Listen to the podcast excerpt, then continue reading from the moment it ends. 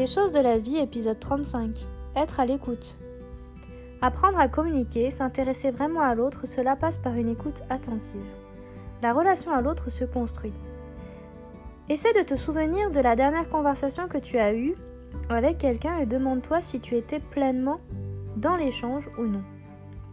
Si tu as été actif, si tu as coupé la parole, si tu as poursuivi les phrases, approfondi le sujet, apporté des éléments nouveaux, si tu as été observateur, est-ce que tu t'es positionné dans le jugement et la critique? As-tu retenu ce qui a été dit? As-tu simplement entendu ou véritablement écouté? Je vais te donner quelques conseils pour être davantage à l'écoute, que ce soit dans le milieu professionnel ou personnel.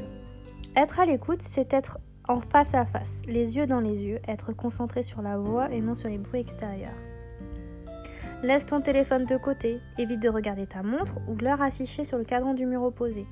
Évite de souffler, de montrer ton ennui, ton agacement, ta fatigue. Reste ouvert. N'interromps pas trop souvent, ne termine pas les phrases, évite la frustration de l'autre en voulant donner ton avis à permanence. Résume les propos de ton interlocuteur et montre que tu as compris, ou alors demande des clarifications s'il y a besoin. Mets-toi à la place de l'autre, acquiesce aux propos, sois curieux, pose des questions ouvertes pour montrer que tu veux en savoir davantage. Et si tu te sens vagabonder dans tes pensées, respire, cela te ramènera dans ton corps pour te reconcentrer.